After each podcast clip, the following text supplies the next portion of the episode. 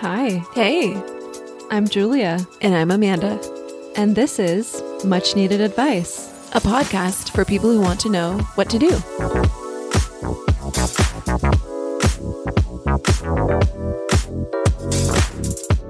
We tried float tanks. So, float tanks, also known as sensory deprivation chambers, it's a pod of water. Didn't it have like 1,200 pounds of Epsom salt in it or something? A shit ton, I think, was the measurement. Yeah, I think you're right. One metric shit ton. You Yeah. guys, you guys just don't know the metric system like we do, because we went to Barcelona once. the reason for the salt is that you float and it's supposed to be the temperature of your internal body temperature and you're supposed to turn off all the lights and you close the top of the pod and you basically are not taking in any sensory inputs so you're not hearing anything you're not feeling anything you're not tasting anything unless you open your mouth which i don't recommend it's very salty you're not seeing anything because it's dark. So it's kind of supposed to be like the experience of being in the womb. There's nothing really for your brain to perceive. There's no friction of any kind. yeah, there's no no tension. You're just Even the air above you is completely stagnant. so. Let's do a Google and see what Google says it's good for. Yeah. Let's lay the foundation. By the way, we went to Pause Studio in West Hollywood if you're a local. And it's really really cute. Great aesthetics, great staff. I'd recommend it. So this is what some of the health benefits of flotation therapy are. Relaxation. It's supposed to ease mental anxiety and muscle tension. Due to how buoyant the Epsom salt and water solution is, you can fully relax all of your muscles when floating. This is similar to experiencing zero gravity. Floating in a tank can also relieve migraines and provide st- stress relief and detoxification since Epsom salts are high in magnesium, which can remove harmful substances such as free radicals from your body. So, I've heard from people who have done this before that it's really like a meditation for them and it had really helped them mentally. What's funny is this all came about because I wanted my parents to do it. And I knew t- in order to convince them to do it, I would have to do it first, which means I told Amanda to do it. So, Which inspired me because it's so hard to do wellness activities for yourself. But Yeah. when you think about how you want your loved ones to feel great and be well, totally, it's like having a greater purpose than Yeah. just being self serving, which I think we should all feel like we're allowed to be self serving anyway. and self care and do all those things, but it does help to know that we were on a mission. And what's interesting is I had a similar takeaway from the float tanks that I did from archery. Mm, tell me. My main one was about being in my body and like really being present in my body and not being a brain in a jar with arms and hands. um and just like strengthening that mind body connection. I really don't do it enough. And I really don't get that feeling from just going to the gym and like going through the motions and working out. Mm-hmm. So from That's the- why we're getting alternative. yeah, that's why we're trying all this stuff. We're learning. We're not just so telling you things. you should go to the gym and get on that elliptical. We gotta get creative with wellness, I think, to really get what we're looking for. So what is what's important about the mind body connection for you? What does it do for you? It makes me feel. This is gonna sound weird. Do you ever feel like you're like two inches away from your body?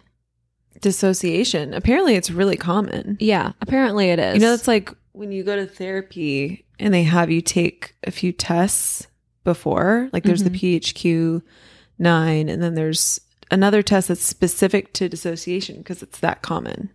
Yeah. Well, I feel that way sometimes. I know other people do too. And I feel like that pulls my, like pulls my consciousness back into my body. So I feel like one whole being. Because when I start to feel that almost like I'm in double vision, it's usually because I'm way too caught up in work and stress and just like not grounded at all.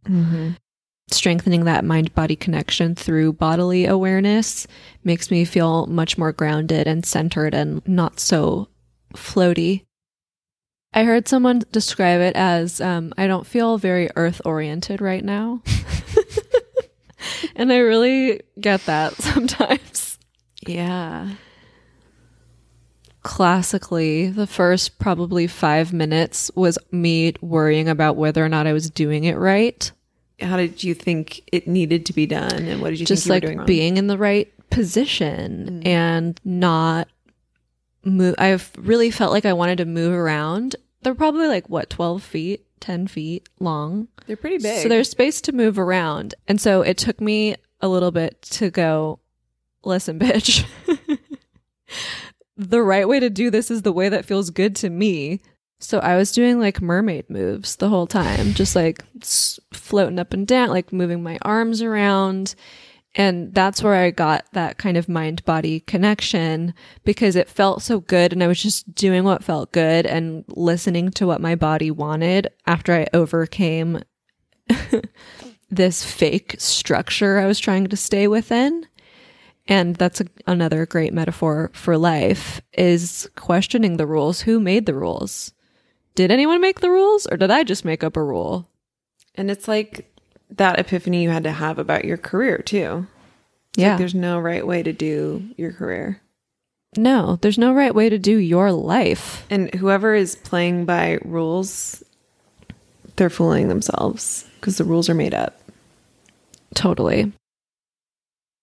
I, the first time, so I've done the float tank a few times now.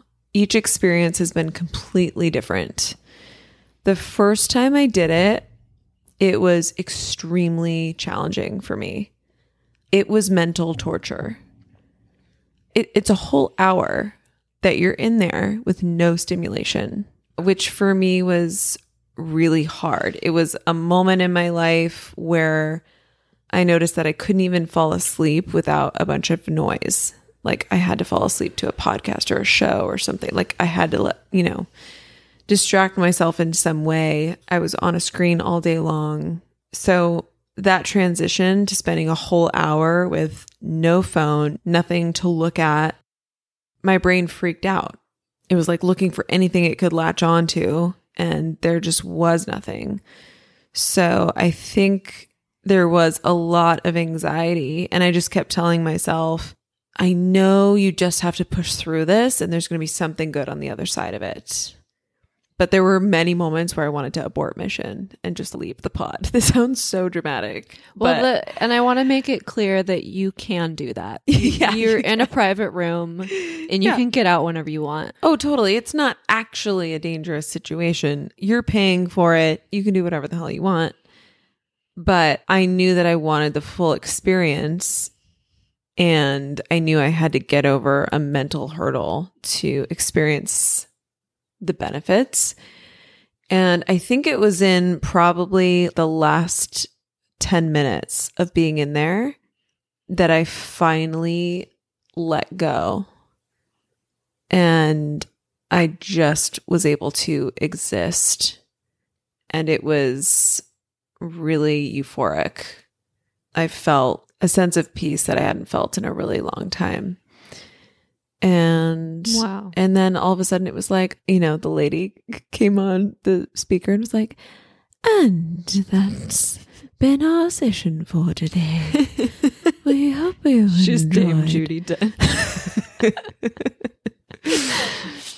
Well, they're not going to use an American accent. No. Obviously. Yankees. And so what's funny was I talked to you right after Mm-hmm. and what did you say? Yeah, what did I say? I, I should said how- up- try to pull up those texts. Well, you said something really amazing, which I'm going to have you repeat, not Mm-hmm. me, but maybe you'll find it. It's going to take me a hundred years to scroll. Oh, I remember what you said A few weeks. I said, How was chain." it? And you said, It was torture. I loved it. yeah, that's right. And then if you can't find it, you said, I realized I was like a porcupine holding two guns, not realizing I was the prickly one. Holy shit.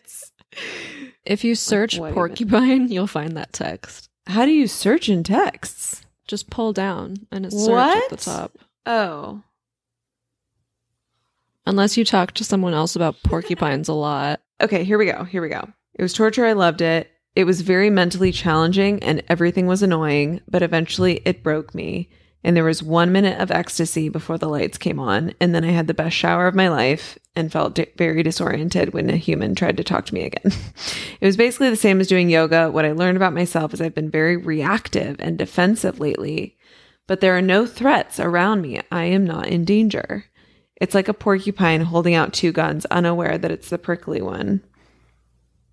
I learned this when I flipped out because maybe a little salt water got in my ear. Oh, yeah. Oh my God. I thought a hundred times about ending it early. Wow. Okay. I'm so glad I documented my first reaction because I would have long forgotten this. But yeah, I. I think it was this feeling of annoyance at everything. And then eventually you, You you stop surrender. being so, yeah, you surrender. Exactly. And I have the same experience when I don't do yoga for a very long time. It's like, why is the instructor talking like this? Their voice is so annoying. I don't want to do this pose. This is so awkward. I feel uncomfortable. I'm starting to sweat. I don't want to be here. Maybe I should just leave right now. It's been 30 minutes. Hasn't it been enough time? Like, and then finally push through and then have the best Shavasana, you know, the best two minutes of your life. So, yeah, I think it's all about calming down that reactivity, which just makes you a way better person to be around in real life. And it makes you just take everything in stride and not be so agitated. Yeah. Um, but in contrast to that, the second time I floated was totally different. I was able to relax so much faster because I did it within a week. So I think consistency is big with this stuff. And it was more like a creative explosion. It's like my brain was unleashed. I had all these ideas. I got to like think about all the exciting things I wanted to do with my life and with the next year or few years. Just had all this this vision. And so I think what it did is it created space in my day for my brain to do what it's actually supposed to do. Yeah. And I think that's really hard when you're in the hustle and bustle of life. And I think a lot of times all you need is a little bit of space and time. So, Julia, for those who are floating for the first time, do we want to give them some practical tips for how to have a successful first float? Oh, yeah. So I'm aware that floating is intimidating for a lot of people. A lot of mm-hmm. people are claustrophobic or it just sounds creepy or whatever. I want everybody to remember that you are in total control of the experience. You can stop anytime you want. My second tip is as a person who runs late and gets really, really stressed out about it. Mhm. It's better if you're not really stressed out when you get there. Try to just plan a little extra time for traffic and parking. Try to get there early. And then my third tip is definitely wear the earplugs. They give you earplugs because the water is really, really salty. And as, like as soon as it touches your skin, it turns into salt crystals. And you don't want them in your ears. And remember to put them in before you get in the tank. Tip number four from from me is don't shave the day you go. Remember, you are floating in thousands of pounds of salt. So imagine what that would feel like. I don't have to imagine it because I experienced it. Number five, uh, feel free to use the music. They have an option for playing music while you're in there. Don't feel like you need to be in complete silence. You're still going to get the experience with a little bit of elevator music in the background just like Julia was saying around feeling free to move about like a mermaid. You're going to get something out of all of it. Number six, use the foam neck ring. What? Yeah, I didn't see it the first time either. and uh, they don't always tell you, they don't always give you a tour of all the tools that are available to you. So, oftentimes you'll find a foam ring. And the purpose of that is you can put it under your head while you're floating. And I found it very helpful the second time I went so that I didn't worry that my head was going to submerge more than I wanted it to. It just kept my head slightly elevated so that the salt wasn't coming up to my eyeballs. Wow, hot tip. I'm going to look for that next time. yeah, just gives you that little bit of peace of mind yeah. that you're not going to accidentally go under. And that's all I've got. Enjoy your float, everybody. Float on. Float on. So that's what we think you should do. What do you think? Rate, review, and subscribe wherever you get your podcasts. Do you need advice? DM us on Instagram at much.needed.advice or email us at muchneededadvicepod at gmail.com. Bye. How did we become one voice?